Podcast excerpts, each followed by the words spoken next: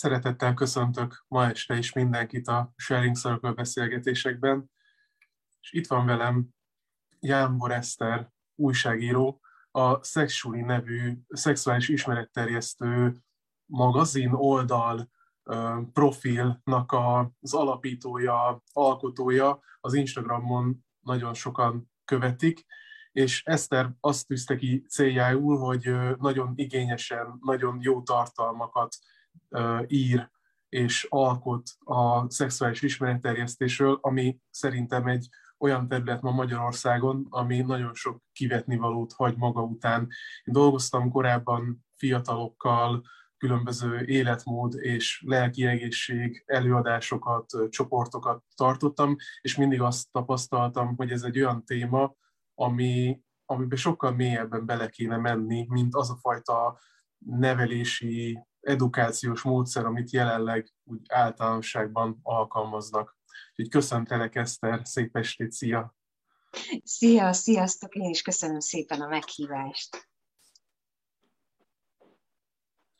Igazából ez annyira adja magát, ez a téma, szóval itt most nem, nem is tudunk másról igazából beszélni, hogy, hogy szeretnélek így megkérdezni arról, hogy miért fontos szerinted ez? Hogyan kezdtél el ezzel foglalkozni? Én, ha jól tudom, akkor újságíróként dolgoztál korábban, és mi adta azt, hogy, hogy váltottál erre a területre? Uh-huh. Igazából ezt ugye én most kommunikációs tanácsadó vagyok, és ezt hobbiból csinálom, de nyilván abszolút szívszerelmem a tabukkal való foglalkozás. Igazából 12 éven keresztül voltam újságíró, én most is annak tartom magam, és talán két, két vonal, tehát egyrészt egy, egy, egy személyes érintettsége, hogy így haladtam előre az életben, csomószor eszembe jutott, hogy ú, de jó lett volna ezekről sokkal előbb tudni, bárcsak lett volna valami fórum, annak ellenére, hogy egyébként én egy tök nyitott gimnáziumba jártam, de ott sem volt igazán erről szó egyáltalán, illetve a családom is nagyon nyitottan áll ehhez a kérdéshez, de mégis még, még egyébként a mai napig van olyan, szerintem a szexualitásról való tanulás az, az egy ilyen ö, élethosszig tartó tanulás lehet. Tehát ö, szóval egyrészt saját magam, a környezetem, a barátaim, tehát hogy annyi visszajelzés jött ezzel kapcsolatban, vagy ahogy beszélgetünk erről, vagy akár, hogyha mondjuk elmegyünk külföldre, voltam egy kis ideig Dániában, és akkor ott beszélgettem a a helyi fiatalokkal, itt az osztálytársaimmal, és kiderült, hogy, hogy ők eleve sokkal, sokkal többet tudnak az egész szexről, szexualitásról, miközben én, amikor ott voltam, mert már 30 voltam, ők meg 20 évesek voltak, vagy 10 évesek. A, a másik meg az, hogy a újságíró koromban is nagyon sok olyan levél jött olvasóktól, mondjuk olyan nő írt levelet, aki leélte úgy a házasságát, hogy nem tudta mi az, hogy orgazmus, tehát, hogy nagyon sok-sok dolog, nagyon egyszer csak megfogalmazódott az a fejembe, hogy úristen, nagyon, nagyon jó lenne erről írni, és igazából újságíró koromban is ez volt az a téma, amivel a legszívesebben foglalkoztam. A másik oldala, ami nem személyes, az, azok a statisztikák. Tehát nagyon érdekes pár évvel ezelőtti Eurostat adat, a tinédzser terhességek száma Európában, sajnos Magyarország a harmadik helyen áll, az első Románia és Bulgária, aztán a második. Tehát, illetve mm, a nemi úton terjedő betegségekben is eléggé vezetünk, és, és egyértelműen kimethatható, hogy azokban az országokban, ahol baromi jó a szexedukáció, ahol kötelező, vagy szinte kötelező az iskolákban, ott a tinédzser terhességek száma az sokkal-sokkal-sokkal kevesebb. Mindig Hollandiát szoktam felhozni jó európai példának, ott például négy éves kortól van szexuális nevelés, bár sokan megijednek, hogyha azt mondom, hogy négy éves kortól szexuális nevelés van. Igazából a szexuális nevelést úgy kell elképzelni, hogy, hogy a testeddel kapcsolatos ismeretek, és azt egy négy évesnek is, egy öt évesnek is, tehát hogy mindenkinek a saját korának megfelelően el lehet mondani, lehet róla mesélni. Mm, én ezért is csinálom a szexulit, mert Szerintem, ha valamiről, ami kínos vagy kellemetlen, sokan és sokszor beszélünk, meg beszélgetünk, akkor lehet egy tabút, tehát levenni a tabut róla, meg azt a kellemetlenséget. Mert most gondolj bele, hogy a szexualitás az, az éppen úgy az emberi élet része, kvázi, ahogy levegőt veszünk, vagy, vagy eszünk, és hogy mégis ez az a dolog, amiről nagyon kevés dolgot adunk át a következő generációknak, vagy akár tanulunk tőlük, és, és mm, az jutott erről még eszembe, hogy 2010-ben kiadott a WHO és egy szürihi egészséggel foglalkozó intézet egy ajánlást az európai országoknak, döntéshozóknak, politikusoknak, hogy hogy is kéne ezt a szexuális nevelést csinálni az európai országokban, és ott konkrét, konkrétan leírják azt, hogy, hogy a testedről és a szexualitásról való tanulás az egy, az egy alapvető emberi jog. Szóval, hogy, hogy igazából ezért is van a szexuli, és ezért is szeretem csinálni, főleg így, hogy tényleg egyre nagyobb a közösség, egyre többen csatlakoznak, és például olyan témákhoz hozzámernek szólni, ami mondjuk az induláskor elképzelhetetlen lett volna. Igen, én is egyébként ugye innen tudok erről, vagy a te munkásságodról, mert az Instagramon valahol szembe jött ez az oldal, és engem az döbbentett meg, hogy, hogy mennyire aktív ez a közösség. Tehát, hogy amikor felteszel egy ilyen kérdést, a, például egy asztoriban, akkor én úgy látom, hogy ilyen átlag ilyen 50 válasz érkezik, vagy legalábbis ennyit osztasz meg, hogy, hogy ezeket a válaszokat kaptad. Milyen ö, érzés az, hogy te ezt így tudod formálni, ezt a közösséget? Amikor elindult a szexuli, vagy amikor elindítottam, a például az Instagram azt se engedte meg, hogy szexulinak hívjam, még az elején Ósuli volt, aki ott az elején csatlakozott, mert egyszerűen a, a, annyira kettős mérce van a, a, a, ezek a közösségi médiumokban, hogy nagyon sok mindent megenged, ami szerintem rossz, de most ez egy másik kérdés, viszont a szexuális edukációt azért nem annyira támogatja. Tehát az elején, amikor elindítottam ezt az egészet, akkor nagyon sokan azt mondták, hogy ezt így hagyjam is abba, mert ez úgy fog elbukni az Instagramon, ahogy csak lehet. És én meg azt gondoltam, hogy te én meg kell, hogy találjam ezeket a kiskapukat, mert csak is a social médián keresztül lehet edukálni most a, a, a fiatalokat, de nem is csak a fiatalokat, hanem a felnőtteket. És igazából tényleg ezt mindenképpen akartam is mondani, hogy, hogy csak azért működik a szexuli, mert ez a közösség tök bátor, és egyre többen van, és egyre bátrabb, és hogyha nem válaszolnának, meg ha csak tenném ki a posztokat, és senki nem reagálna, meg senki nem csinálna semmit, akkor én egyedül nagyon kevés lennék, ez egy ilyen szélmalomharc lenne. De így, hogy egyre többen, de igazából egyébként az oldalt havonta Úgyhogy én tényleg nem vásárolok hirdetést, néhány női magazin a partnerem, akik átvesznek cikkeket, aminek én örülök, de például most is az volt, hogy augusztusban 60 ezer ember járt az oldalon, ami azt jelenti, hogy nagyon is van rá igény, és ráadásul anélkül, hogy akár, nem tudom, PPC hirdetéseket tennék rá, tehát, hogy tényleg ez, és a, a közösség is tehát, hogy, hogy tényleg számomra is döbbenetes, és baromi jó érzés, hogy mivel az Instagram szerintem eleve most már egy ilyen közeg, és van egy olyan magyar közösség, aki mer a tabukról beszélni, ott van a ciklusmesék Nóra, ott van a virágéknál, ott van a, a, annyira jó podcastok vannak ilyen témákban, hogy szerintem nem csak én vagyok egyedül, hanem ez az egész Instagram közösség mer egyre bátrabban ilyen tabu témákról beszélni, és akkor tudjuk ebben egymást támogatni, és, és, és ráadásul tényleg az Instagram most az a közeg, ahol azért is nem indítottam Facebook oldalt egyébként, mert azt gondolom, hogy ott ugye látják, hogy ki szól hozzá, hogy szól hozzá a nevével, látja a kollégája, látja az anyukája, de Instagramon egy kicsivel lehet anonímebben beszélgetni erről, most hiába van ott a fotód, nem biztos, hogy a saját neved van ott, de Szóval a lényeg az, hogy persze ez baromi jó érzés, és egyébként néha vannak ilyen mélypontja, amikor azon gondolkodom, hogy hát, hogy tényleg van-e értelme ezt csinálni, és akkor biztos, hogy bejön aznap pár olyan olvasói levél, amiben kiderül, hogy valamit innen tudott meg, és ez tök fontos volt abban, hogy, hogy segítsen neki tovább lépni, vagy valamit megoldani a partnerével, vagy valamit kipróbálni, vagy, vagy, vagy esetleg elment orvoshoz, ami előtte nem gondolta, hogy fontos volt. Tehát, hogy igazából annyira szuper visszajelzéseket kapok, és egy olyan intelligens, nyitott és érdeklődő közösség alakult ki, hogy el szoktam mondani, hogy két év alatt csak két dickpiket kaptam, tehát az évente egy dickpik, az szerintem elég ritka, és hogy nagyon megérti ez a közösség,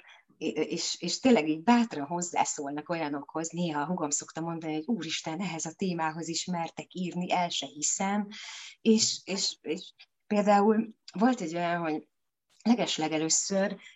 talán az első évben megpróbáltam fenntartható szexről írni, olyan szexkütyűről, vagy akár olyan óvszerhasználatról, és akkor így látszott az olvasókon, hogy így nagyon nem értik. Kaptam is egy olyan levelet, hogy, hogy minek erőltetem ezt a témát, ez egy tök hülye téma. És aztán például eltelt egy újabb év, és akkor most Valentin nap, viszont abban a hónapban, februárban a Green Guide csapatával csináltunk egy fenntartható szexkörképet, fogamzásgátlás, mindenféle kiegészítők, tehát hogy ilyen egészségügyi, meg ilyen leisure time cuccok, és baromi nagy sikere volt, és most már senki nem vetette azt fel, hogy minek a fenntartható szexről beszélni. Úgyhogy, úgyhogy ezek, ezekről, ezeknek mindig nagyon örülök. Vagy volt egy olyan, hogy még talán az első évben csináltam egy interjút a Scheiner Krisztiánnal, aki fotózással foglalkozik, és akkor látszott, hogy, hogy, hogy a közeg az nagyon-nagyon félettől, nagyon idegennek tartja, olyan furinak, hogy miért kellett ezt a témát idehozni, ez nem túl kényelmes, és pont a múlt héten kiraktam újra, mert úgy éreztem, hogy a közösség már jobban megérett erre, és tényleg a másfél évvel ezelőtti reakcióhoz sokkal nagyobb volt a nyitottság, sokkal többen mentették el, szóval, hogy így, így látszik, látszik hogy, hogy maga a közösség is formálódik, és egyre bátrabb. Igen, és közben az merült fel bennem, hogy valószínűleg ez a közösség, ez messze felülreprezentálja a magyar átlagot és amiket az előbb említettél mondjuk a statisztikákban, hogy nagyon sok a szexuális úton terjedő betegség Magyarországon, nagyon sok a mondjuk a nem várt fiatalkorú várandóság, hogy ilyen emberekhez is eljut-e szerinted így? Vagy pedig, vagy pedig tényleg az lenne a, a lényeg, hogy, hogy kimenni mondjuk iskolákba, vagy olyan helyeken, ahol amúgy is ott vannak a fiatalok, fiatal felnőttek, kamaszok, és ott, ott, ott tevékenykedni. Az, az ad egyébként reményt, ami teljesen meglepő, vagy engem is meglepett, és nagyon örültem, hogy vannak tanárkövetőim. Tehát, hogy van, vannak tanárok, akik bátran mernek írni, és több tanártól kaptam olyan visszajelzést, hogy egyszerűen nem fér bele az erről való párbeszéd az iskolában, vagy nincs is rá idő, mert annyira sűrű a tananyag, és hogy szokták ajánlani a középiskolás diákjaiknak a Sexually Instagram oldalát, hogy figyeljetek, gyerekek, akkor így most nem tudunk erről beszélni, de tudok egy jó oldalt. Aztán van, amikor nagyon fiatalok találnak meg, vagyis, vagyis én azt gondolom, hogy a, hogy a szexuális egyébként 16 éven felülieknek szól, de igazából ugye most már ezt sem mondhatnám, mert ugye 18 év a szigorú karika, bocsánat, és sokszor kapok kérdéseket, hogy elszakadt az óvszer, mit csináljunk, tehát, hogy abszolút ilyen gyakorlati dolgokat. Én igazából azt tudom tenni, hogy egyrészt, hogyha valaki nagyon úgy érzem, hogy fiatal, és, és hogy egyáltalán nem, tehát, hogy akkor a jelon.hu-ra, a jelon chatre és a jelon oldalra szoktam átirányítani ez a Hintalovon alapítványnak az oldala, ami szerintem baromi hasznos, és tényleg a, az elég fiataloknak, tehát nagyon fiataloknak szól szerintem. És aztán, mivel mindig el szoktam mondani, hogy én igazából nem vagyok szakember, nem vagyok pszichológus, tényleg, nem, tehát, hogy tényleg csupán egy olyan újságíró vagyok, aki érdeklődik a témáért, és nagyon hisz a, a, a hiteles tudásban, és, és nagyon fontos, hogy tényleg itt annyira nehéz kiigazodni ebben a világban, hogy mi az, ami hiteles, meg mi az, ami nem. Tehát, hogy a szexualin számomra az is nagyon fontos, hogy, hogy én nem, nem a tudományban hiszek, hanem hogy a tudományt próbálom megérteni, és hogy ezt próbálom az olvasók felé is közvetíteni, hogy csak olyan információkat adok át, ami biztos, hogy úgy van, és biztos, hogy igaz. De a, tehát a lényeg az, hogy, hogy igen, nagyon jó lenne, én például nagyon szeretném azt a jövőben, most majd, és már pár héten belül tényleg elindítom a YouTube csatornámat, és akkor azt remélem, hogy azért az még több emberhez el fog jutni, tehát a YouTube azért az egy olyan, az, az népszerűbb, mint az Instagram, meg egyszerűbben hozzáférhető. És szóval igazából mm, igen, ez, ez a lényeg, hogy mindenkit megpróbálok olyan helyre irányítani, ahol segítséget kaphat a kérdésére, mert kérdések azok bőven vannak. Még korábban próbáltam bejutni egyébként középiskolákba, de csak úgy, hogy anonim módon akár egy cetlit dobjanak be a diákok, és a tanárnő mondta, hogy eljuttatja azokat a kérdéseket nekem, és én pedig megkérdezem a, a, a nőgyógyász, a, a nemi gyógyász szakértőt, vagy azt, akit kell, de az igazgató arra sem nem, nem adtak engedélyt erre a névtelen kérdezésre sem, és ez a szomorú, e, hogy, hogy ugye nagyon félnek, és, és nagyon, nagyon nehéz, de persze vannak olyan programok a, a Patent Egyesületnek is, a Háttértársaságnak, a Labrisznak is, akik be tudnak menni, vagy legalábbis régen be tudtak menni középiskolákba. Szóval, hogy most azon múlik, hogy egy középiskolában, vagy netán már egy általános iskolában erről szó legyen, hogy van-e ott egy jófej igazgató, van-e ott egy jófej olyan tanár, akinek ez szívügye, és beleférne az idejébe. Sajnos voltak óvszerautomaták. Langmár Bettina, aki ilyen óvszerautomatákat helyezett el középiskolákban. Már régen beszéltem Bettinával, de legutóbb, amikor beszéltem, nem tudom, hogy ez azóta áll-e, az összes iskolából el kellett vinnie az óvszerautomatákat. Már pedig ö, ö, több olyan olvasói levelet kaptam, hogy vidéken egy tinédzsernek, akár egy kisfaluban vagy egy kisvárosban tök kellemetlen óvszert vásárolni, mert lehet, hogy a pénztáros vagy a patikus az éppen a szomszéd asszony, aki majd elmondja az anyukájának, bár inkább a szülőknek azon kéne aggódni, hogyha nem óvszerrel. Na, szóval, szóval hogy a sajnos Magyarországon nagyon, nagyon nem vagyunk okék ebben, és, és abszolút visszafejlődés van az egészben, pedig azért a világban, tehát hogy azért azt elképzelni, hogy mondjuk Svédországban 1955 óta kötelező a szexedukáció, akkor, akkor az, az elég erős, hogy 2021-ben Magyarországon meg itt tartunk. Igen, igen. És mit gondolsz szerinted belátható időn belül ebből a banán, óvszer jellegű edukációból el lehet jutni Magyarországon is mondjuk ehhez a holland példához, amit említettél, vagy egy olyan szintű rendszerváltoztatásra lenne szükség, ami, ami, ami nagyon hosszú folyamat. Hát igazából mm, Ugye nehéz, nehéz a politikát kiszedni ebből a kérdésből, bár szerintem, hogyha egy emberi jogokról van szó, akkor, akkor nem feltétlenül politikainak kéne ezeknek a kérdéseknek lenni. Szóval igazából csak akkor van erre lehetőség, hogyha olyan döntéshozók kerülnek döntési helyzetbe, akik ezt fontosnak tartják. Igazából én a kis közegemben a szexulival próbálok ezért tenni, és nagyon szeretném, hogyha jövőben lennének olyan cégek Magyarországon, akik meglátják abban a lehetőséget, és mondjuk támogatnak olyan szexedukációs anyagokat, amit el lehet a középiskolásoknak a szexulin keresztül juttatni fú, így, így ezer millió ötletem van, hogy mit lehetne csinálni, de ez egy másik kérdés, csak kellenek ehhez olyan bátor, okos és felvilágosult cégek, akik többet szeretnének annál uh, tehát, hogy valódi edukációban szeretnék rakni, rakni a pénzüket, és nem csak egy termék felmutatását szeretnék a, mondjuk egy adott mhm. influencertől. Én például mondjuk az álmaim szexoktatása, az szerintem tök, tök jó dolog lenne, és ez csak egy apróság, hogy mondjuk amikor töri órán, meg bármilyen, igen, mondjuk végigveszik az iskolások azt, hogy mi volt a honfoglalásban, középkorban, vagy a szocializmusban, hogyha nem csak a földrajzról, meg a gazdaságról tanulnának, hanem mondjuk az adott kornak tanul, tanítanák a szexkultúráját. Tehát ez az, az baromi érdekes lenne, és egyébként erre Magyarországon vannak készletek, mert csodálatos könyvek vannak, amik akár az interneten is elérhetők. Van például Vajda Mária könyve, hol a világ közepe, aki a 70-es években néprajzkutatóként fogott egy magnetofont, és a Balmaz újvárosi embereket így megkérdezte a szexuális életükről, kiment a tanulvilágba, erről van egy könyv, de van könyv arról, hogy milyen volt a szexualitás a középkorban, milyen volt a magyar közép, tehát hogy milyen volt a szexualitás a honfoglalás korában, van egy szuperkönyv, tehát hogy egyébként ott lenne a, a ott, van, ott lennének az eszközök, csak tök jól össze kéne ezeket válogatni, meg úgy kéne tálalni. De igazából hát valószínű a, a mai magyar középiskolások számára, ami a leginkább elérhető és abszolút őket szólítja meg, amiről már előbb beszéltünk is, a Sex Education sorozat.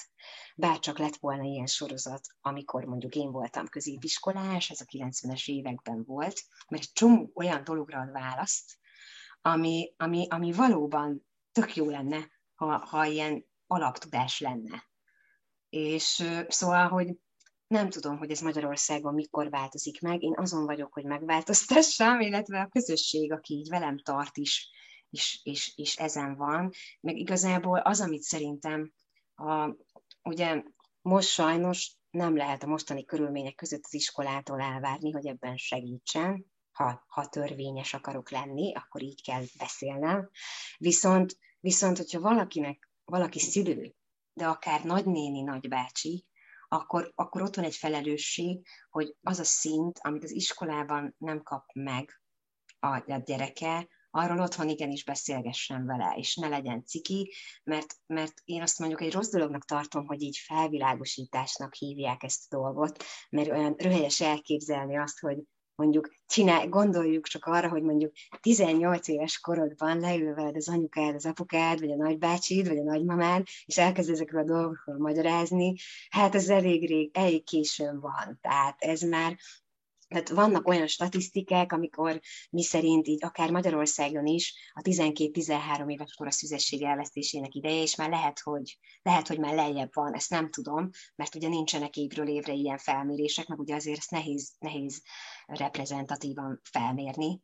de hogy, hogy nagyon vicces az a kor, amiben a pornó, a mainstream pornó szabadon elérhető, aminek ugye semmi köze a valósághoz, és abból nem lehet tanulni, max az etikus pornóból, bizonyosból. Tehát ott van egyszer, az, hogy ott van a pornó, ami szabadon hozzáférhető, ott vannak a szülők, meg ott van az iskola, aki ott nem, nem elérhető ez a szexedukáció, mert nem ciki erről beszélni, és közben meg arról se beszélnek a fiatalokkal, mondjuk, hogy a pornót hogy kéne felfogni, vagy hogy kéne nézni, hogy nem, az nem egy, nem egy használati utasítás mások testéhez az egész dolog. Szóval, hogy ez a, ez a kettős mérce, meg ez, ez, ez tényleg, ami így a világban van, hogy, hogy eléred a pornót, azt nézed, amit akarsz, viszont valódi, értelmes edukációhoz a testedről nem, nem jutsz hozzá, csak ha nagyon kiásod, de viszont akkor is kell így gondolkodnod, hogy ez most hiteles vagy nem hiteles. Hát, ha jól értem, akkor azokat az embereket, akik mondjuk a te ö, közösségedet vagy követőidet alkotják, ők már saját tapasztalati kérdéseket feszegetnek, és mondjuk a saját uh, szexuális életüket szeretnék mondjuk jobbá tenni, vagy, vagy változtatni, és emiatt kerülnek hozzád. Viszont te most azt mondod, hogy a legfontosabb az az, az lenne, és szerintem is egyébként, hogy még a tényleges szexuális élet megkezdés előtt elkezdeni ezzel foglalkozni, hiszen közben meg a mondjuk a felugró hirdetések, meg a, a, a, a média az folyamatosan a pornót, azt meg, azt meg tolja az emberek arc elé egyre fiatalabb korban, és ezzel ellen nem, nem tud védekezni egy, egy tinédzser. Igen.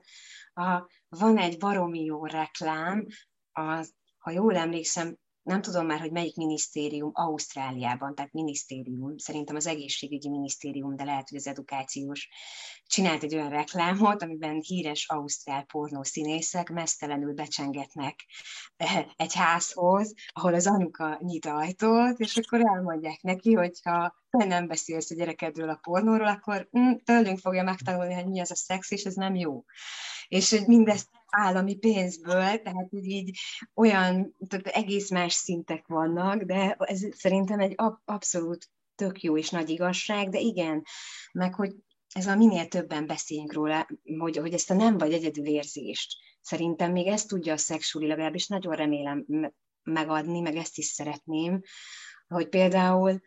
mm, egy csomó, csomószor mondják azt, hogy úristen, a nőknek orgazmuszavara van, de igazából nem feltétlenül biztos, hogy az orgazmuszavar egyszerűen csak nem vagyunk képben a csikló teljes anatómiájával, és azzal, hogy tök kevés nő tud elélvezni misszionárius pózban például. Tehát, hogy egy csomó olyan alap tévhitet lehetne tisztázni, már akár általános iskolás korban, hogy hogy ne érezzem magam azért szarul, már bocsánat, mert valamit nem tudok teljesíteni, amiről azt hiszem, hogy mindenkinek úgy megy, és erre kiderül, hogy nem is. Szóval, hogy, hogy, hogy ez, a, ez a nem vagy egyedül érzés, hogy ezért kell ezekről a tabukról beszélni, meg például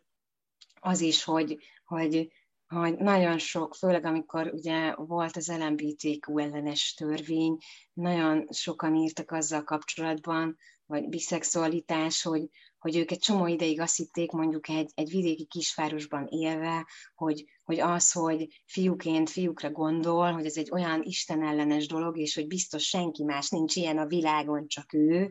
és akkor így kell így éveket eltölteni ezzel a nyomasztással, miközben tök felszabadító dolog lenne, vagy lehetett volna, hogyha tud arról, hogy bocs, de ez tök normális, és mások is vannak így, és, és nem, és nem, nem büntet meg a jó Isten, hogyha meleg vagy. Tehát, hogy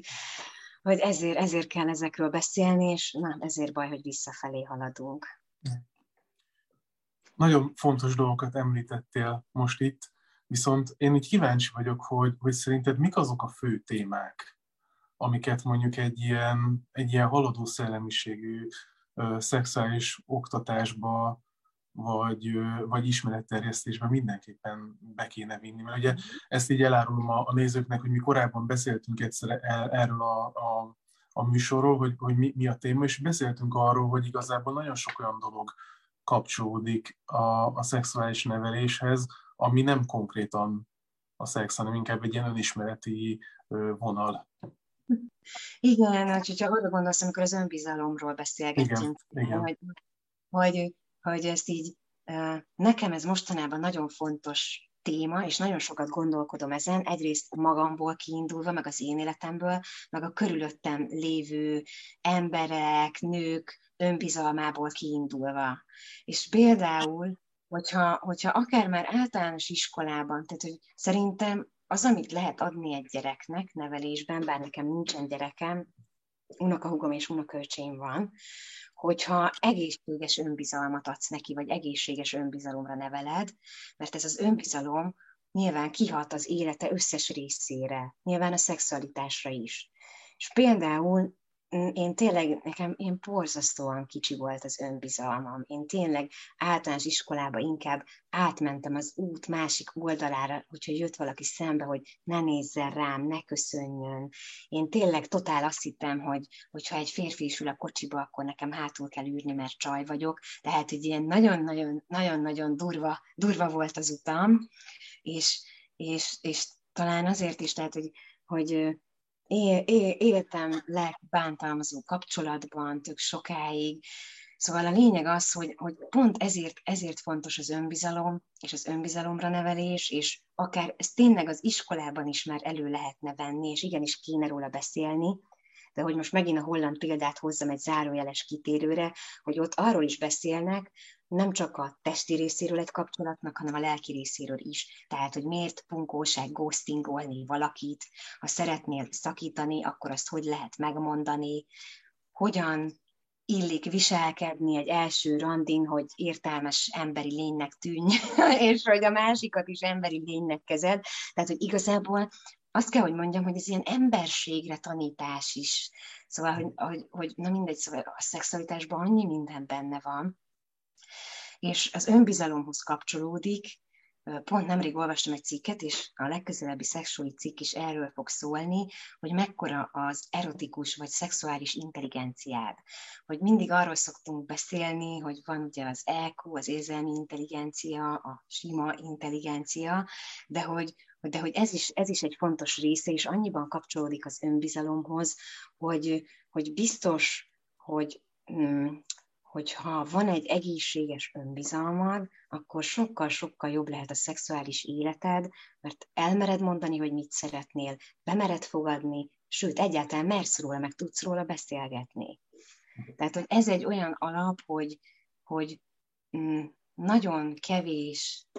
pár, bár erre nincsen ugye felmérésem vagy kutatásom, csak a tapasztalatom így magam körül, meg a szexuális tapasztalatok, mert egyáltalán beszélgetni arról, hogy mit szeretne, vagy hogy szeretné, vagy egyáltalán, hogyha probléma van, akkor inkább évekig nem beszélnek. Nagyon sok olyan házasság és párkapcsolat van, amiben már nincsen szex, viszont ezt sem beszélik meg, hogy, hogy nincsen,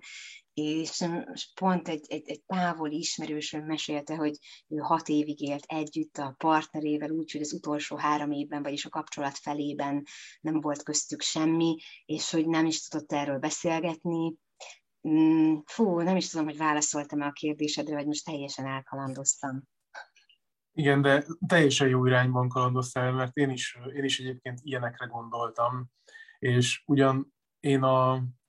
a munkám során általában a, ennek a párkapcsolati szexuális életnek a nehézségei, diszfunkcióival találkozom, a, amikor, amikor emberekkel beszélgetek. De amikor egészségesen működik egy párkapcsolat, akkor is szerintem van egy csomó olyan téma, amivel kéne foglalkozni, amik, amik még mindig a 21. században egészen meglepő, meglepő hogy, hogy, hogy tabu vagy hogy egyáltalán nincs róla ismeret. És beszélgettünk már korábban a statisztikákról. És ugye nagyon sok ilyen, ilyen statisztika is mutatja ezeket, hogy, hogy mennyire, mennyire fontos lenne ezzel foglalkozni. Nekem például, például ez ugrik be, hogy mondjuk, hogy mondjuk egy olyan nő, akinek nincsen semmilyen ismerete ezzel kapcsolatban, ő például nem tudja mondjuk megnevezni azt a problémát mondjuk egy nőgyógyásznál, ami, ami ténylegesen érinti. Tehát, hogy ilyen módon is nem csak a, a szexuális élet kapcsán, hanem az egészségi állapot, meg egy csomó minden más kapcsán is nagyon fontos lenne ezzel foglalkozni. Igen, pont, pont nemrég láttam, az Instán jött szembe, hogy a, már bocsánat, de itt ki kell mondani, mert erről beszélünk, tehát hogy mondjuk a, a punci az nem egy káromkodás, a farok nem egy káromkodás, hogy, hogy az ezzel kapcsolatos szavak, ugye, amik ilyen ká- káromkodásra használunk, valójában bocsi, azok a testrészeink, és hogy, és hogy már ez is egy mekkora súlyos tabusítása az egésznek, hogy a, a testrészek és az összes, a szexuális aktus nagy része, az simán káromkodásra használható, és használjuk is. Igazából például, jó, ez egy nagyon jó, talán ide passzoló történet, hogy én 35 éves voltam, amikor a csikló teljes anatómiájával találkoztam, és így dobtam egy hátast, hogy például ezt miért nem tanultuk biológia órán. Zárójel a nemzeti tantervbe, tényleg az van, nagyon kevés rész van erről, hogy hogy kéne ezzel foglalkozni, ott is ugye szaporodásnak nevezik, nyilván, meg, meg ennek az egésznek, meg az, hogy menstruálni fogsz és kész, tehát, hogy ennyi, de hogyha például ezt már általános iskolában oda kivetítik és lerajzolják, akkor sokkal több csajnak lehetett volna, vagy lehetne boldogabb szexuális élete, illetve a partnereiknek is, akár férfi, vagy akár nő a partnerük. Egyszerűen például ez az egyik ilyen legnagyobb tévhit a világban, és egyszer volt egy ismerősöm, aki tudott horgolni, ő egy vidéken tanár, és megkértem, hogy tudna-e horgolni csiklókat teljes anatómiában, hogy így kisorsoljam a szexulin. És akkor így átküldtem neki egy képet, és azt mondta, hogy na, ne hülyéskedj velem, most itt vagyunk, és az egész tanári kar ezt a képet nézi, hogy ez most tényleg igazi, vagy most szivatom. És akkor így rögtem, és mondtam, hogy figyelj, hidd el, tényleg, hogy ez nem, nem szivatás, én is dobtam egy hátas, de majd a, nagyon nagy kedvenc témám, és ezzel is fog indulni majd a Sexual YouTube csatorna, a csikló története. Röviden az a címe, hogy 2000 évig kellett arra várni, hogy a világ felfedezze a csikló anatómiáját, tehát hogyha belegondolunk, hogy 1998-ban egy ausztrál kutató nő tedd be egy merevedésben lévő csiklót egy emerébe, és 2005-ben publikálta, tehát hivatalosan a világ azóta tudja, hogy hogy néz ki egy csikló. Na de, szóval, hogy például ez egy olyan dolog lenne, amit, ami, amit meg kéne tanítani mindenkinek. Aztán a másik, ami nagyon nagy kedvenc témám, és teljesen durva, az például a szűzhártya létezése, a szűzhártya nem is hártyának néz ki, tök más, egyénenként változhat, totál inkább egy ilyen rugalmas, elasztikus gumi, de ezt is onnan lehet tudni, hogy nem tudom, 5-6-7 évvel ezelőtt egy svéd orvostan hallgató páros, két csaj, e, írt erről egy könyvet, csinált tettolkot, és akkor azóta terjed a világban, tehát hogy, hogy, hogy a szűzhártyának semmi köze a hártyához, és akkor ez is egy ilyen fontos, tehát hogy igazából nincs is szüzesség, na ez is nagyon messzire visz, de, de tényleg ezek a dolgok, hogy ilyen, ilyen alapvető dolgokat kéne megtanítani. Egyrészt például szerintem az is nagyon fontos, hogy a testeddel kapcsolatban, és ez még nem is a szexualitás, légy képben. Tehát mondjuk ez a ez a szagold meg a bugyidat, hogy tudjad, hogy most milyen állapotban vagy, oké okay, vagy nem oké, okay, de ez éppen úgy az alsó gatyára is vonatkozhat, csak nyilván így anatómiai különbség miatt, de akár mondjuk, ugye Magyarországon ez is nagyon nagy probléma, hogy egy csomó betegség nagyon tabusítva van, például a daganatos betegségek, de hogy nem mennek el az emberek szűrővizsgálatokra, de például a szexuális nevelés, a testi nevelés ezt is megtehetné, hogy már általános iskolás kortól kezdve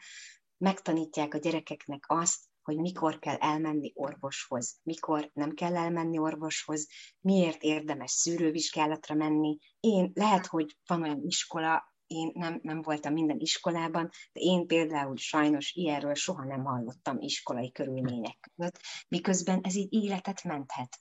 Meg a másik része az, hogy akár ennek van egy gazdasági része is, hogy a TB-nek sokkal kevesebb beteg embert kéne így ellátni, hiszen sokkal egészségtudatosabb lenne mindenki. Ha rendben van a tested, akkor a szexuális életed is, meg a sima életed is rendben tud lenni. Tehát, hogy ez az önmagunkra figyelés, ne, nem csak a szexben, hanem így a, a tested bármelyik folyamatával kapcsolatban, akár a menstruációddal. Ugye sok nő azt gondolja, hogy például az, hogyha nagyon fáj a has a menstruáció közben, az egy tök oké dolog, azt el kell viselni, még nekünk is ezt mondták általános iskolás korunkban, hogy ez vele jár, mert nő lettél, és közben meg mostanában van az, hogy az elmúlt x évben lehet az endometriózisról beszélni, meg beszélgetni, és akkor kiderül, hogy hoppá, ez nem is normális, hanem, hanem, hanem ez egy orvosi dolog, és van rá megoldás, nem kell végig szenvedni, már jobb esetben van rá megoldás egy egész életet.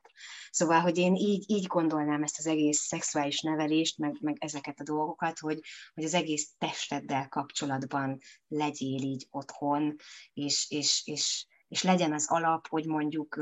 senki nem akar akár egy éjszakás kapcsolatban óvszer nélkül szexelni, vagy például van egy olyan, hogy tisztasági papír, erről én is hat éve hallottam először, amikor összejössz valakivel egy hosszú távú párkapcsolatban, és akkor mindketten elmentek szűrővizsgálatra, tök mindegy, hogy milyen a múltad, hogy mielőtt egymással óvszer nélkül szexelnétek, tisztasági papír a nevében is benne van, tehát nem, nem kaptok el egymástól semmit,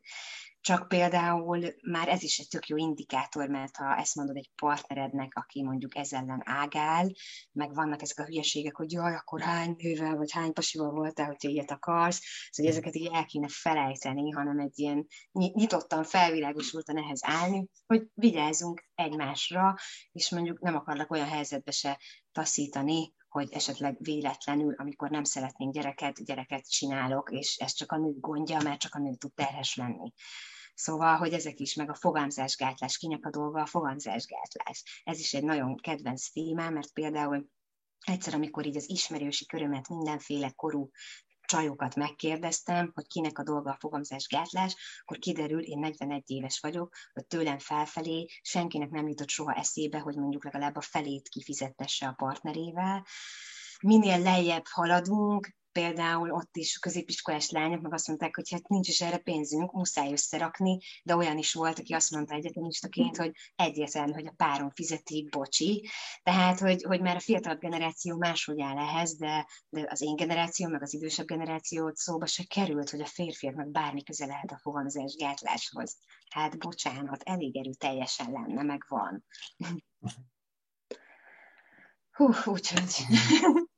Igen, hát hatalmas téma. Az látszik ebből, hogy igazából azok a, do- azok a gondolatok, amiket én szerettem volna behozni, azokat nem is érintettük, és már 40 perce, vagy csak nagyon kis részben érintettük, mert 40 perc, perce beszélgetünk, és nekem, nekem azért tetszik ez a szemlélet, ami, amit itt behoztam, mert hogy ez igazából, amiről beszélünk most, ez, ez egyfajta érzékenyítés és önismeret. És hogy, és hogy nagyon-nagyon sok problémát lehetne ezzel orvosolni, vagy megelőzni, ahogy te is mondod, hogyha, hogyha ezt a fajta szexuális önismeretet uh, elkezdenénk valamilyen módon jobban propagálni. Én amikor csoportokkal foglalkoztam, fiatalokkal, akkor én nagyon igyekeztem, de hát most egy-egy ember azt szerintem általában nagyon inkább a, az árral szemben megy, és hogy nehéz, nehéz terep azért, mert hogy közben annak ellenére, hogy a csapból is ez, ez folyik, közben meg amikor ilyen dolgokat, amiket te is most az előbb ö, ö, kimondtál, akkor egyből valahogy bekapcsol valamilyen ilyen, ilyen jaj, ez erkölcstelen, meg egy ilyen prűd szűrő, holott, holott egyébként szexuális lények vagyunk, és ezzel mindenki tisztában van. Igen, ez a, van egy kedvencem, egy ilyen utopisztikus társadalmi kísérlet,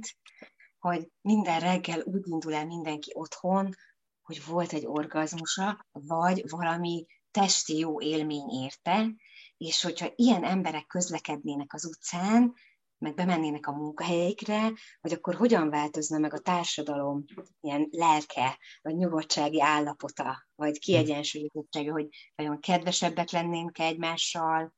a nemzetgazdaság produktívabb lenne, az elméletem szerint igen, de hát ezt nem tudjuk kipróbálni. A másik meg igen, hogy akkor azt is lehetne tanítani az iskolákban, hogy legyél szexpozitív, ami azt jelenti, hogy elfogadod azt, hogy a szex az egy jó és egészséges dolog,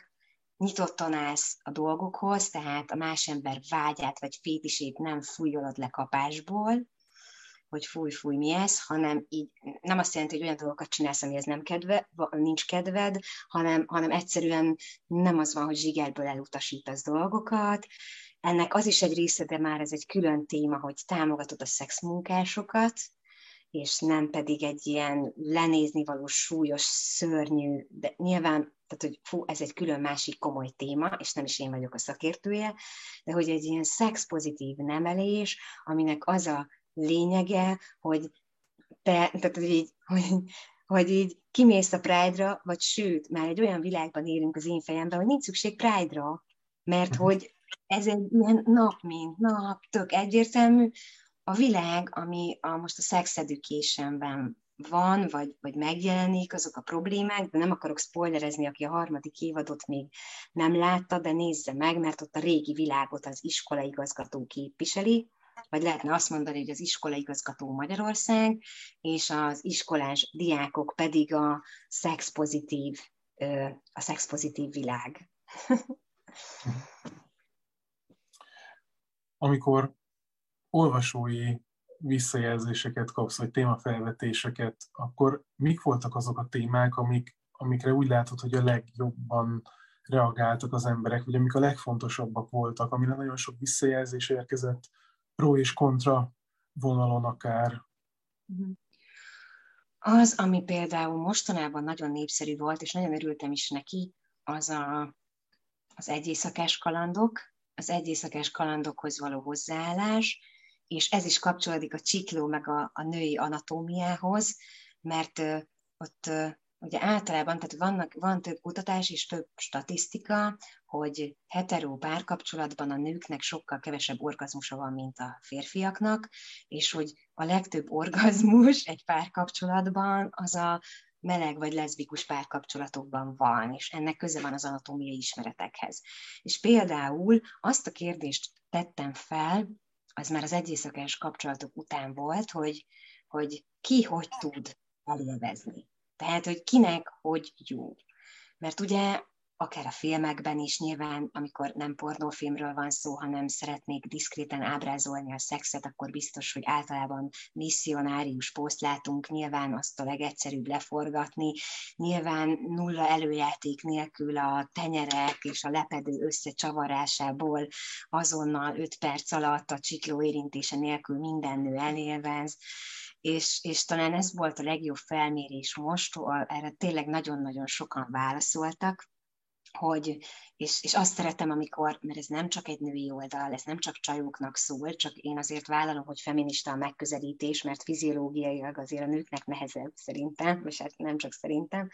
de lényeg az, hogy ott az derült ki, hogy a nők leginkább a lovagló poszt és az orálszexet szeretik, mert ott éri a legtöbb inger a csiklójukat, tehát és, és olyan nagy százalékok jöttek ki, ez sem volt reprezentatív, de 500 ember válaszolt rá, ez volt a leges, leges legtöbb, és, és ez azért kedvenc témám, mert erre nagyon sok pasi írta, hogy ő most sok mindent így megértettek, és hogy azt nem érték, és itt jön vissza az önbizalom, hogy vajon miért nem szólt nekik eddig egyik partnerük sem hetero párkapcsolatban. Ez is, ez is fontos, hogy nem merünk visszajelzést adni, mert azt hiszük, hogy mi vagyunk a bének, vagy velünk van, bennünk van valami hiba itt csajként, miközben csak, csak hozzá kell érni több figyelmet a csiklónak, majd egyszer ezt így pólóra varratom. De ez, ez volt még aztán, amikor itt volt a pápa, a pápa látogatáskor, a vallás és a szex kérdés, az is nagyon-nagyon sok embert megmozgatott. Nagyon meg is lepődtem, hogy vannak olyan követőim, de hát miért ne lennének, akik vagy vallásos iskolába jártak, vagy most járnak, és ott nyilván számukra ez nagyon-nagyon úgy érzik, hogy hátrányt szenvednek. Volt, volt, volt egy fiú, aki, aki írta, hogy, hogy az egész családja nagyon vallásos, ő nem és hogy ezért a szexualitásban, hogy itt sutyiba jár a könyvtárba, és nézi ott a faluban, a falu könyvtárban ezeket a dolgokat, hogy mit tudhatna meg, mert a családjával egyáltalán nem tud beszélni, akkor rátalált a szexuira, és akkor innen próbál tájékozódni, de hogy ő 19 éves, és érzi, hogy mekkora lemaradásban van, és igazából a vallás és a szexualitás az is egy óriási nagy téma, és, és most például volt egy olyan ö, ismerősöm, csak próbálom nem beazonosítani, aki mesélte, hogy vallásos iskolába jár a kislánya, és a kislányának vannak barátnői, van olyan barátnője, aki tíz másik tesója van még, és hogy a kislány otthon nem mer kérdezni, de tőle, vagyis az ismerősömtől, aki egy anyuka, tőle kérdezne, csak ő meg kellemetlen helyzetben érzi magát, hiszen a szülők őt nem hatalmazták erre fel, de mégis ott van egy érdeklődés, ott van egy sok kérdés, ami nincsen betöltve, és nincsen rá válasz a vallás által. Úgyhogy igazából igen, talán ez, ez, a, ez, a, ez a pózók, aki hogy élvezel, és a vallás és a szex volt a, mostanában a, a leg, a legtöbb embert megmozgató, illetve még azt nagyon szeretik, és nekem is nagyon kedvenc témám a, a sex history. Tehát amikor, amikor a, a, olyan történetek, vagy olyan, olyan emberekről tudok írni, akik például most volt a Magnus Hirschfeld, aki 1919-ben megalapította a világ első uh-huh. szex intézményét, és baromi izgalmas, és tök érdekes volt Berlinben az egész. Szóval hogy olyan emberek, akik ezért sokat tettek, vagy tesznek, ez is nagyon érdekli az embereket, vagy hogy a magyarok, a magyarok szexuális élete mindig különösen érdekli őket, honfoglalás korában, meg bármi ilyesmi. Úgyhogy ezeket is, ne, ezeket is szeretném folytatni, ez a igazából a tévhitek, a biztonságos szex és a sex history, talán ez a három fő vonal, amit szeretnék tovább vinni. Én úgy gondolok a, a pornográfiára, mint egy hatalmas iparág, ami azért dolgozik, hogy minél több, több terméket eladjon. az oktatással lehet-e szerinted ez ellen menni? Mert én úgy gondolom, hogy azok a dolgok is, amiket elmondtál, például az, hogy megdöbbennek a férfiak azon, hogy, hogy mondjuk csiklóizgatás nélkül nem élvezel egy nő, meg ilyen dolgok, azt szerintem nagyon, nagyon nagy részben a pornónak a, a, a hibája. Igen, abszolút egyetértek, és én abban nem hiszek, hogy a mainstream pornót el kell törölni, mert lehetetlen. Tehát, hogy én azt nem gondolom, hanem nagyon súlyos és nagyon komoly edukációt kell rakni mellé és hozzá, és hogy ezért baj az, hogy nem beszélnek erről se a szülők, se az iskolában, csak a kortársak egymás között, hogy igenis, tehát hogy ezért fontos szerintem, hogy létezik az etikus pornó, ahol valós szituációkat mutatnak be, tehát igazából, hogyha felelős szülő vagy felelős pedagógus vagy, akkor igazából az, az lenne a dolgot, hogy arról beszélj olyan szinteken, hogy a pornóban mi nem a valóság. Most honnan tudja az a 11-12 éves, vagy akár a fiatalabb fiú vagy lány, ha megnézi, hogy ez nem a valóság, hogy ez soha nem mondja el neki senki. Tehát igazából csak is az lehet a megoldás, hogy nagyon-nagyon sok párbeszéd folyik erről, hogy a pornó az miért rossz. A betiltásban nem hiszek. Azért a történelem bebizonyította, hogy semmit nem lehet betiltani, tehát, hogy igen, a drogok is léteznek még, és fognak is, hiába tiltják be. Szóval igen, az edukációban hiszek minden szinten, tehát nem csak a szexedukációban, de igen, szerintem a pornónak ez lehet az egyetlen ellenszere, a másik pedig az, hogy bocsi, hogyha fizetsz érte, mert akkor fizetsz az etikus pornóért, akkor ott egy olyan ellenőrzött körülmények, tehát hogy ez éppen úgy, ahogyha neked fontos az etikus vásárlás, hogy a cipőd etikus legyen, hogyha a hús, amit eszel, vagy a tojás, vagy a bármi etikus forrásból származzon, akkor ne töltsd le, meg ne nézd a Pornhubon az ingyen pornót, hanem mindig én is menjél etikus oldalakra, és fizess érte, és támogasd azokat, akik megpróbálnak a életszerű, valóságos dolgot létrehozni a, a műiparág mellett, ami tök sok ember, meg pasi, meg nő megnyomorítója, szerintem.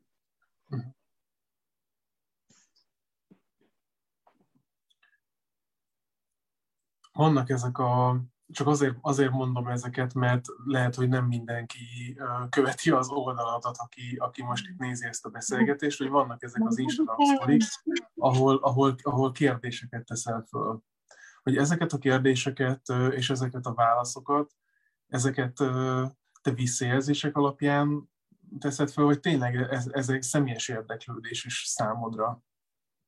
Egyébként is is. Tehát, uh-huh. hogy én mindig próbálok olyan témát, ami, ami sok embert érdekelhet, és akkor néha van olyan, hogy, hogy például, hogyha valaki ír egy tök jó levelet, és akkor rájövök, hogy fú, ez egy olyan téma, tök érdekes, akkor ezzel foglalkozzunk, ezzel kérdezzük meg a többieket. Meg igazából, tehát hogy azért is jó, hogy engem kérdeznek, mert azt mondom, hogy jó, akkor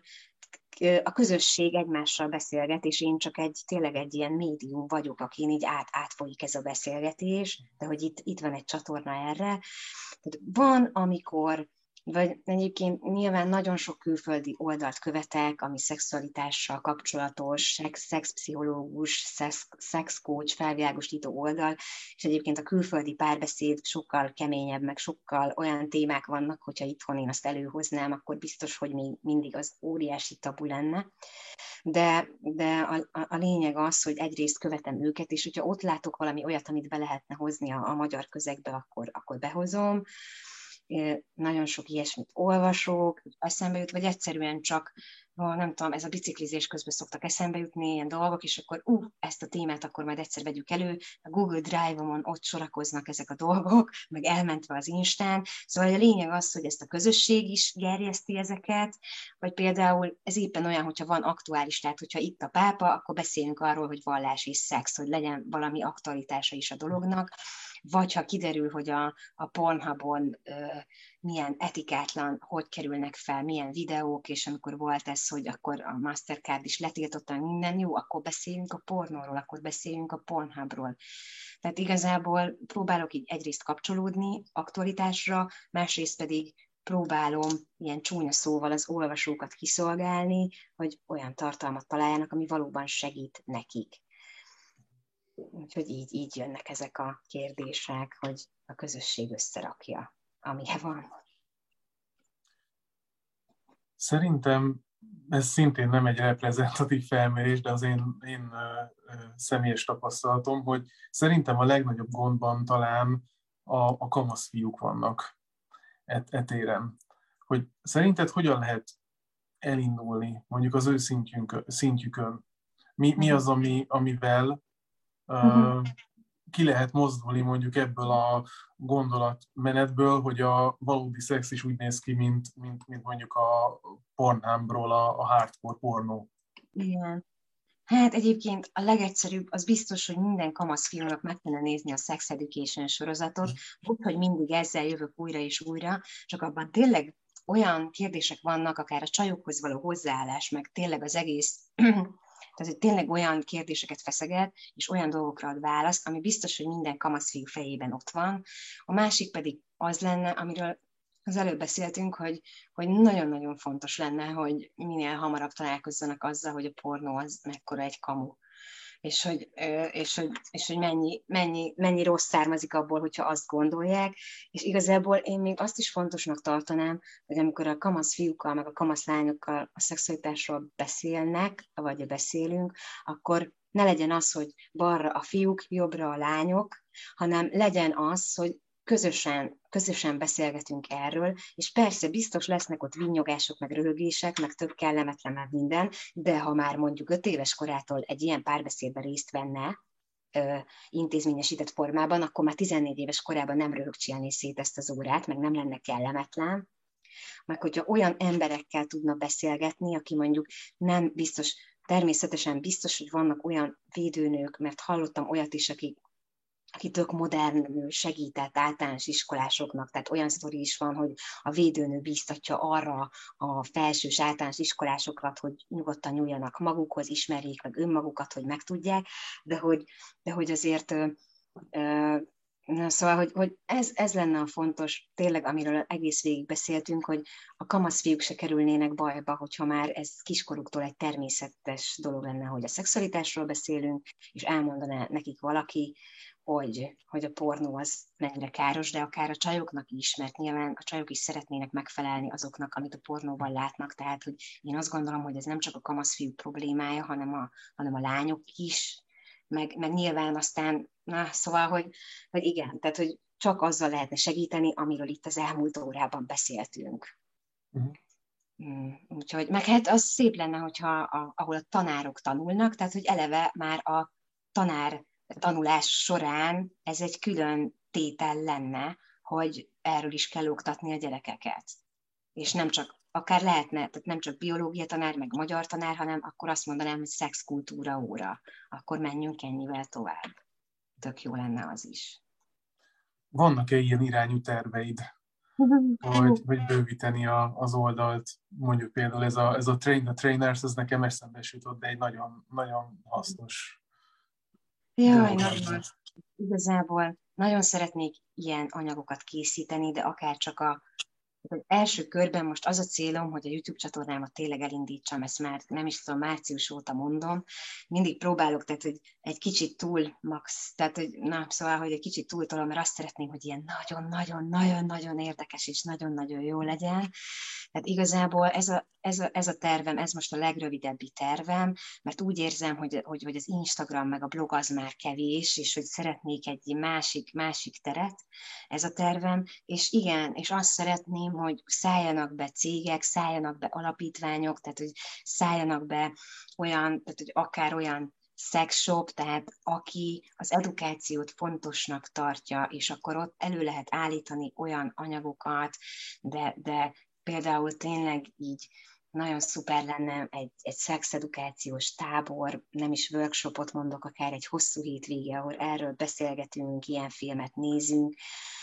és, és, és, és tényleg akár de a, a, a legőrültebb tervem, és hiába tegeltem be Karácsony Gergőt, remélem, hogy a választások után erre sor kerülhet, hogy állítsunk fel egy hatalmas csiklót Budapestre, a teljes anatómiájával, szóval ilyen, ilyen fantasztikus, de például szeretnék mindenkiről hírt adni, aki ezzel kapcsolatban vagy ezzel foglalkozik. Most Szombat Vicának egy uh-huh. nagyon szuper fotós van, egy isteni projektje, és majd remélem, hogy ennek nem sokára majd úgy mindenki lát belőle még többet, ahol ö, magyar nőket fotózott a szex kütyüjeikkel, és interjúkat is készített, és ez egy olyan jó terep, és olyan érdekesek lesznek az interjúk, meg szuperek a képek, szóval, hogy egyrészt igen, tehát hogy minél többen foglalkozzunk ezzel hitelesen, annál jobb, és, és legyen a másik oldalban akarat, és akinek lehetősége van ezt finanszírozni, az kapcsolódjon be, hogy olyan edukációs anyagok készülhessenek, mindenféle fronton, szexel kapcsolatban, kicsiktől, nagyoktól, de nagyon nagy vágyam bemenni egy nyugdíjas otthonba, és ott interjúkat készíteni, ebben a témában, bár erre van az a csodálatos film, a Szerelem Patak, mhm. Igazából még az is egy ilyen nagy tervem, hát most egyre bővítem a könyvtáram, meg például kaptam már ö, olvasóktól, meg követőktől olyan ö, szexuális témájú könyveket, amit már neki nem kell, de szívesen odaadná. Például az egyik olvasó Londonból postázott nekem egy könyvet, majd elájultam. Szóval, szóval hogy jó, jó lenne egy olyan tárat összeállítani, nem csak fizikailag, hanem online, ahol ott van egyben az összes elérhető szuper YouTube videó, post, online elérhető könyv, film, ami ezzel foglalkozik. És, és, mm. és akkor ez most egy olyan kérdés, ami még egy másik óra lenne, hogy válaszolj. Igen. Igen, és közben azt látom, hogy, hogy, hogy el is telt egy óra, ilyen gyorsan, én szinte röpült az idő, és ez egy nagyon kerek gondolat is volt itt, úgyhogy én nem, nem folytatnám ezt így olyan módon tovább, hanem inkább azt mondom, hogy ha benne vagy, akkor egy ilyen vállalást, hogy, hogy én összegyűjtök néhány ilyen oldalt, és majd ez, ez alatt a videó alatt egy kommentbe megosztom, amiket érdemes követni. Ugye említettük a patent, a NANE, a különböző ilyen podcastek, meg a, a sexually, és hogyha esetleg kiegészítenéd valamivel, ami, ami, amiről te tudsz csak, az, az tök jó lenne, és szerintem hasznos a, a nézőknek, hallgatókk is. Nagyon Úgy, szívesen, persze. Köszönöm. Én, én nagyon köszönöm ezt a beszélgetést, és hát nagyon örülök neki, hogy ennyi minden terv van a Sexually házatáján, mert szerintem nagyon hiánypótló ez a, ez a misszió, amit te csinálsz, és nagyon köszönöm és köszönöm a beszélgetést is. Én is nagyon köszönöm a lehetőséget, meg köszönöm. Köszönöm, hogy ennyit beszélhettem. Köszönöm, hogy kérdeztél, meg azoknak is köszönöm, akik meghallgattak. Úgyhogy sziasztok, szia! Szép estét, és jövő hét, hétfőn meg újra találkozunk itt a Sharing Circle beszélgetésben. Köszönöm, sziasztok!